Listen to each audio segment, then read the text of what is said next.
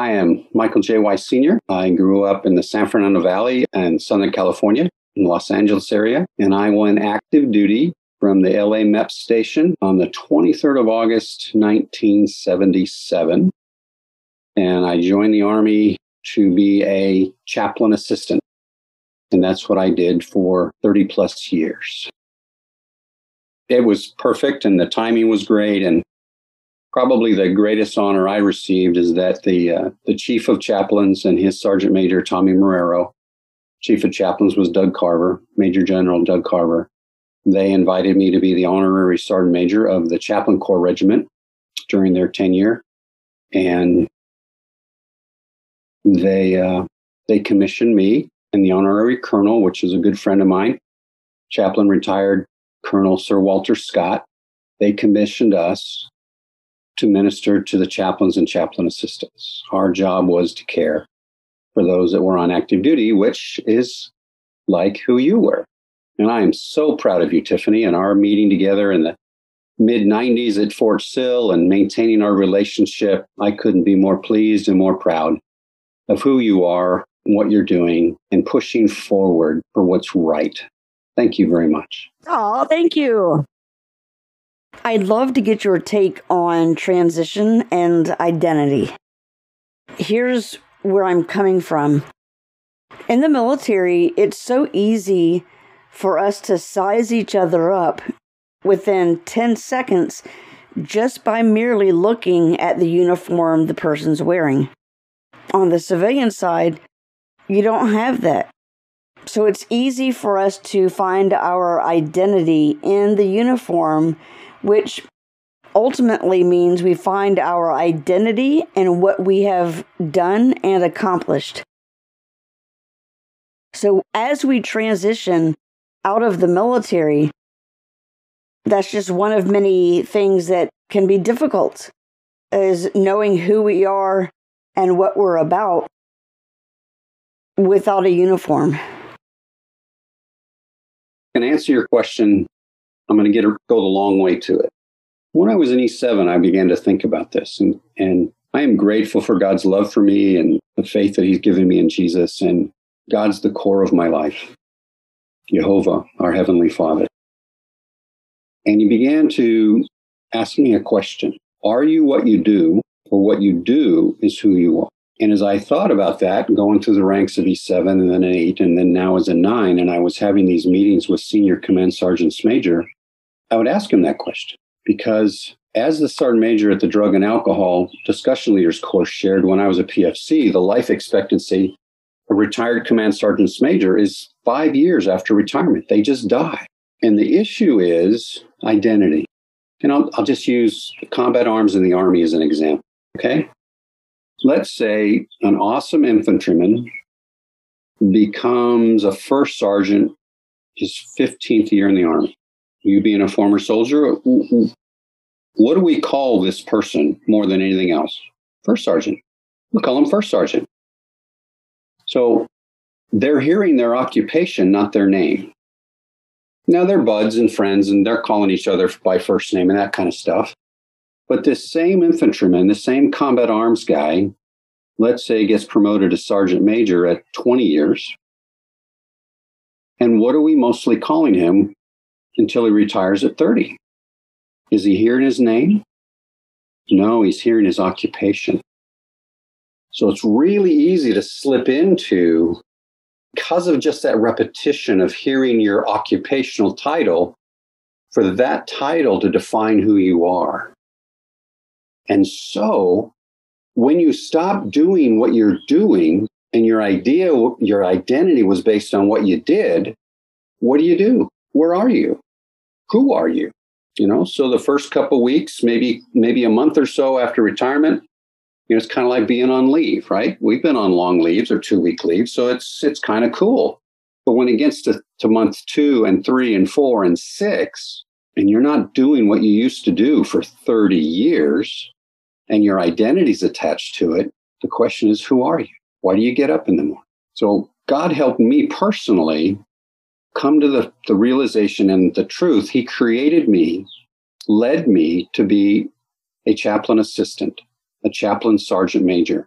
based on who I was. It wasn't what I did. So I didn't struggle as much with the issue of identity when I retired because I just went and found other things to do that were based on who I am. Did I miss the uniform? Yes. Did I miss the camaraderie?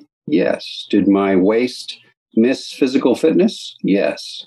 But I was I was still being who I am no matter what I was doing. I am Michael J. Weiss Sr. I grew up in the San Fernando Valley and Southern California in Los Angeles area, and I went active duty from the LA MEP station on the 23rd of August, 1977. And I joined the Army to be a chaplain assistant.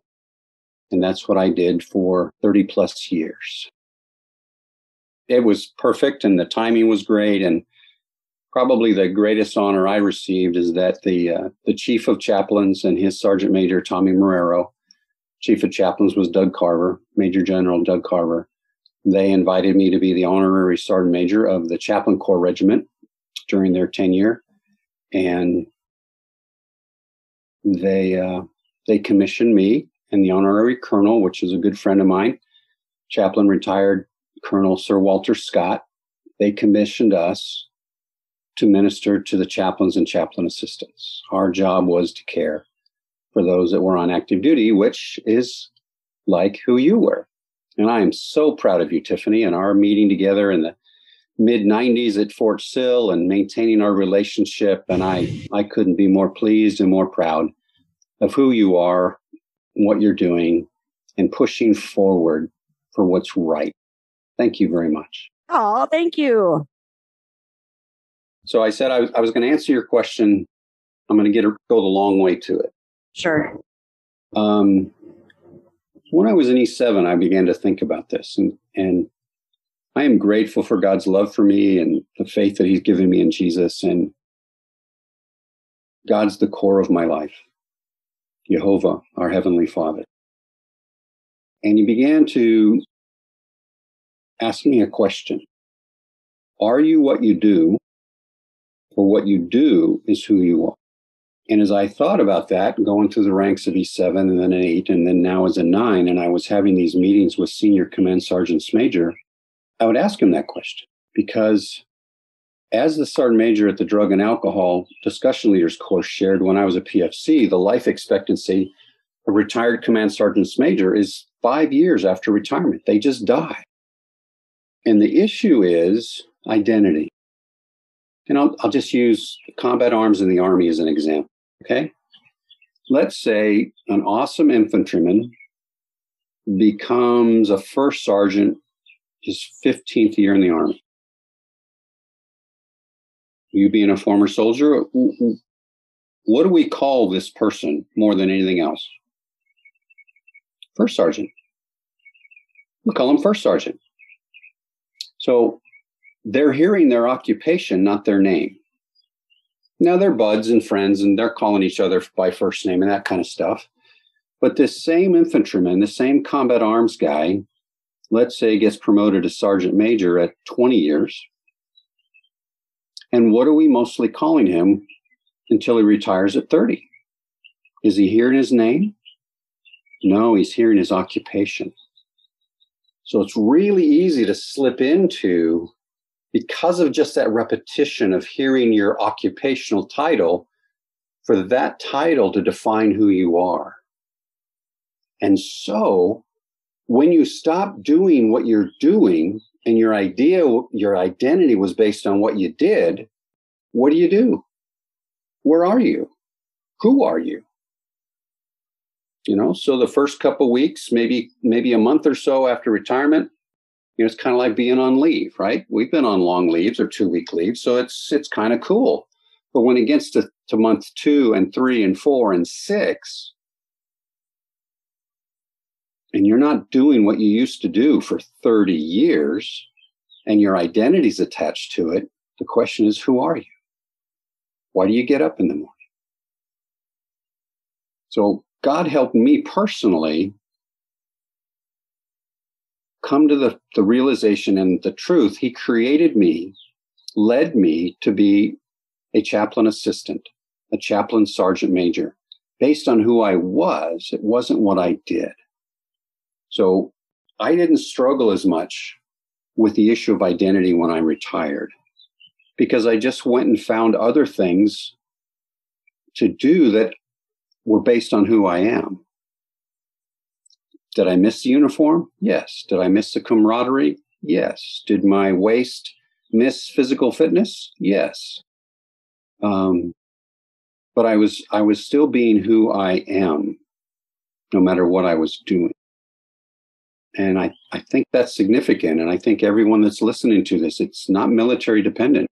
It it's all of us. Are you what you do? If that's true about you, then when you stop doing what you're doing, who are you? And as a, a life coach, and I've coached many folks transitioning out of the, out of the military, is okay, let's say the job, the profession of being a soldier was based on who you were as you're transitioning out of the military. We're just going to help you find work to do, profession, education, whatever it might be, based on who you are. And you get to continue to be who you are. There's no gap there. And I, I think that's significant. And I think everyone that's listening to this, it's not military dependent. It's all of us. Are you what you do? If that's true about you, then when you stop doing what you're doing, who are you? And as a, a life coach, and I've coached many folks transitioning out of the, out of the military, is okay, let's say the job, the profession of being a soldier was based on who you were as you're transitioning out of the military. We're just going to help you find work to do, profession, education, whatever it might be, based on who you are. And you get to continue to be who you are. There's no gap there. Welcome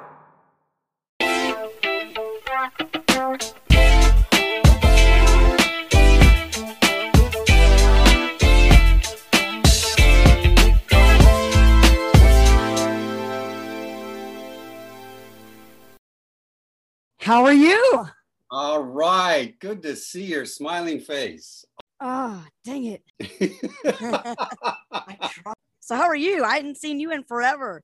It has been forever. I'm doing well. Thanks. And you? Good. Well, the latest for me is that on the 15th of April, I had a heart attack. No. On the 19th of April, I had double bypass heart surgery. That's a big deal.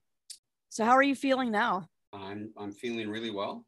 If I wasn't in as good a shape as I was going into it, the 90% blockage on the left front artery would have I've not recovered from that heart attack. God has blessed me and I'm I'm recovering well. That's good. Were you uh, were you by yourself when it happened or I'd actually just finished working out at CrossFit on a Wednesday evening and chest pains along the top of my chest, and I didn't recognize uh, them as, heart attack symptoms. Really painful. And when I woke up the next morning, the pain was gone. So I said, okay, God, cool, thanks. But then as Thursday afternoon progressed, the, cha- the pain started coming back. And an angel, Holy Spirit, Jesus himself said, hey, why don't you go search the internet? What are heart attack symptoms? And I got there and yes, yes, yes, no, yes, yes, yes, yes. And I grabbed my communication gear and said, Hey, Darlene, I'm I'm heading to the ER and I didn't come home for 11 days. Wow. I and many other people in the room made the same mistake. We looked at what our base pay was and our benefits were, uh, were and we just said, "Oh yeah, I'll, I'm, I'll, I can make this much money." But we weren't calculating that cost of oh by the way that health care and dental care whether it's you know phys- physical health mental health dental um, j- like getting vaccinations every little thing adds up but those little additional things that add up we weren't having to pay for and now we're going to have to budget for that too. So now we really have to look at saying okay maybe i need to get paid this much more than what my LES said that I was valued at for that, you know, job. So, mm-hmm. small little things that seem to be no big deal, but they're they're huge. Well, they are, and, and to add to that, Tiffany, um, most of us, and this isn't a military retired um, statement, but most of us undervalue our skills and abilities and capabilities. Mm-hmm. So when we think about how much, how much are we worth to an employer? Mm-hmm. What's what should we seek for in the sense of annual payment um, and benefits too, but specifically payment? We usually ask for less than we're worth. Mm-hmm. Um, I'm not getting this much, but based on my military experience, my education, coaching credentials, stuff like that, if I was to go out and get a job, I'd be looking for a job at about $120,000 a year. And that's the low end, but I have a hard time asking for that. Mm-hmm. Really hard time asking. And again, that's not just a retiree issue. It's, I think it's all of us. Yeah. Most of us. I won't yeah. say all of us. Well, yeah. And, and that's, that's been a lifelong struggle for me. I, I have, I, I have some wonderful, wonderful friends who get on me about that. I always sell myself short mm-hmm. um, because I don't, I don't, I, I see myself through a lens of, um, through a lens of my mistakes and knowing some, knowing my shortcomings. And that's how I view myself. I don't view myself self as what I'm capable of and able to do. I view myself of the things that I can't do, and then I sell myself short. Right. Um, so I am very guilt. I am still very guilty of that. And it, so I, I, yeah, it's hard. It's hard to say no. I am worth at least 120,000 a year. I mean, I couldn't imagine, I can't imagine me saying that to somebody because I, I don't necessarily believe it. Should I? Maybe so. But yeah. So yeah, that's that for sure. So that would that would ask want me make me want to ask you then you know because of how because of because you're right it's not it's not solely military people that that struggle with that there's people all, all over the world that that struggle with that self-esteem and that identity. Um how how do you then measure what success looks like or what progress looks like in life? How because if it's if it's you know professionally it might be that dollar amount but how do you how do you know if you've been success been successful at something? Well i'm going to take a long way to answer that sure and I, I mentioned that i was going to share some things about as i was preparing okay. to retire mm-hmm. um, the privilege i had as a, a chaplain sergeant major would would be go in and and have office calls with command sergeants major at, at all levels and while we're chatting um, I'd ask them, what's, you know, what's your future look like? Are you retiring this year, next year, whatever? And um, we'd start talking about identity. And very simply, are we what we do, or is what we do because of who we are? When I was a PFC in E3 at Fort Bragg, my company commander sent me down to the drug and alcohol discussion leaders course in the old division area of Fort Bragg. It was a three week course. And we had a retired command sergeant major teaching the class. And all of us young bucks were just drooling. I don't know how many times he served in Vietnam and all that kind of stuff. But he'd go off on tangents. And the only thing I remember from him that, that has rung true and been true is that he said the life expectancy of a retired command sergeant major is five years after retirement. We'll be right back. Subscribe now. I think it's great to be able to put yourself in a place where you are vulnerable and say, you know what? I don't know what's going on with me, but something's a little off. Something is not right. I need some help. Good question.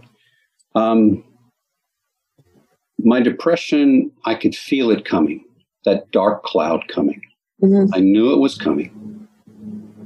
I didn't know how long it was going to stay. And I could feel myself going down in this pit. I didn't know where bottom was. Mm-hmm. And once I hit bottom, I didn't know how long I'd be there. I played with how am I going to kill myself the most honorable way to hurt the people the less or whatever it might be. I never had a means to do it. And I was a trainer in suicide prevention using ASIST, and I really love their model. Mm-hmm. And then you just ask those three questions. You know, do you have a plan? Do you have the means to complete the plan? And is there a history of suicide in your life? Not only family members, but close friends, because there's a mm-hmm. propensity for you to be more susceptible to suicide. Um, I have known a number of people in my military career that did commit suicide, but I, I never never engaged in the plan. But I'd be sitting there in that bottom of that pit, crying and weeping, and you know I don't deserve to live, and I'm causing everybody just terrible problems, and I'm I'm living a lie, and if they knew the truth, and woe is me, and it was it it sucked being in that pit. But I want to share a picture that as we we got my meds right, my personal therapist asked me, "How are you doing?" And I said, his first name is Chris. I said, Chris, in the past, before the meds, in the past, I again knew I could feel the depression coming, and it'd be like I was on my back, the dying cockroach position, my feet and legs in the air, and, and I'm on this muddy hill and I'm sliding down this muddy hill and I can't stop and I don't know where bottom is. But now, with these chemicals in my body, I can feel it coming and I can dig in my heels and backpedal out of it. Um, yes, I can indeed. Um, and again, as my wife and I, with our therapist, started looking back at the symptoms of bipolar, we're able to go back and go, oh, yeah, here's mania, here's depression, here's mania, here's depression. Um, but also in a discussion with my wife a couple years ago, I was just kind of talking out loud. And, you know, there's some people that just really love being in the Army. It's just, it's in their blood. And I did 30 years. And I wonder what, and some of this is part of my own makeup anyway, but I'm not as attached to the Army and my time in the Army as, uh, as many of my peers and my friends are. Mm-hmm. And that as Darlene and I were talking about it, um, I was in survival mode until we got my, my meds leveled out. My internal life was so topsy turvy that in many ways I was just trying not to be, not to fail on a daily basis. I was just surviving. Um, a very successful survivor, and by God's God's grace was there. But it's also very easy for people in uniform to hide. Um, all you need to do to be successful as an enlisted person in any branch of the military is look good in your uniform, um, be at formation before you're supposed to be there, and get your job done before it's supposed to be completed. And you can hide. You can hide all you want. You can keep the lid on. Um, many of my depressions were that I thought the lid was coming off and the world would know that Michael was an imposter. So, my 30 years on active duty, I did not, because I was in survival mode, I did not feel as close to being a soldier as many do. Maybe felt like an imposter. So, yeah, I wasn't a real soldier. I was pretending. Um, but you know, you know me. You you met me when I was a master sergeant. We've we've interacted since then. Um, I'm not saying I was broken and I was dead and I was limping everywhere I went. Um, God's grace was is and continues to be um, very powerful in my life. But I can also tell you that I can identify other hurting people, just like I, as you're shaking your head yes right now. hurting people can identify hurting people from a distance. And I love having one on one conversations and um, helping people talk about their pain, getting it out. When we were talking earlier about what you do is because of who you are, right now, mm-hmm. as I'm spending this time with you, this is who you are. This is natural. Mm-hmm. This is easy. This is caring. You're passionate about it. Um, sure, there's some work to be done and problems happen and that kind of stuff. But as I look at you right now, Tiffany, you're you're living who you are, and it makes a difference in the stress level of our life.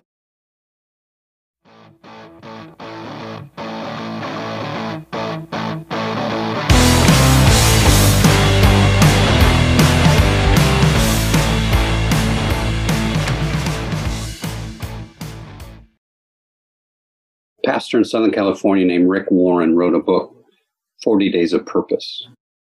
And in his introduction, he said, You know, most people face life as ups and downs. And either you're in the pit or you're heading to go up, but then you're going back down again. He said, I try to view life as a set of railroad tracks. And you need both tracks for a train to go forward. And that at any given time in our life, there are good things happening and they're bad. There's things that we're grateful for and things that are causing us pain. So that removes the highs and lows. And that's true of all of us at any given time. And I mentioned ASIST, and it's a, in, a suicide intervention model. And what I really love about ASIST is that they say almost the same thing. They say someone's considering killing themselves, they have solid reasons to kill themselves to end their life. But the model is is help them remember the reasons they have to live, because at the very same time, they have reasons to live.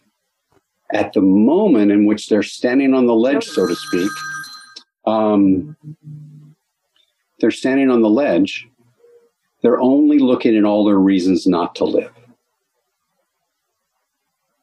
And so, hey, wait a minute. How old's your daughter? Well, she's she's about to graduate high school and she's dating a guy and looks like they're real serious. And so if you jump from this ledge, who's going to walk your daughter down the aisle? Don't you want to do that? Don't you want to be there for that? Is that a reason for you not to jump? Well, yeah, that's, yeah, I wouldn't want to. And we're not trying, and that, that model is not trying to connive people and to trick them so you can get them to look the other way and you grab them and pull them off the edge. It's true. Any one of us at any time could focus on all the bad things in life and it's it sucks um, but the bottom line for me, the icing on the cake for me, is love. Being loved and accepted 100%. And what I've really enjoyed is I've lived life in the middle since I was 56, so to speak, with the meds. I've really grown to understand how much God loves me. I don't understand how much He does, but I understand Him more and more that he loves, accepts me, is proud of me, cares for me. And oh, by the way, he hasn't been doing that since I was conceived in my mother's womb. He's been loving me, caring for me, you, Tiffany, and everyone else listening since before creation, when he thought of us before he made anything. He has loved us longer than anyone else. And when I think about how, what he thinks about me, how he loves me, it helps me be okay. I mean, that, that simple song, All We Need Is Love, I think it's really true. It's how God wired us, and He is the source of perfect love. My parents didn't love me perfectly. My siblings didn't. My relatives didn't. My wife doesn't. My kids don't, and vice versa. But for me, through my faith in Jesus Christ, I have a restored and reconciled relationship with Heavenly Father. And I have a Heavenly Father who loves and adores me, and loves, in this case, loves to play with me, loves to go surfing with me, loves to go out in the wilderness and, and do just go for a hike with me.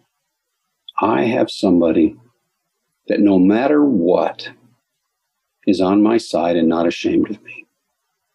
That makes a huge difference from the inside out.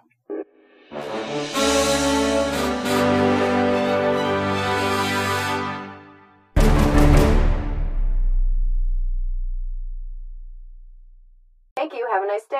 Thank you, and have a nice day.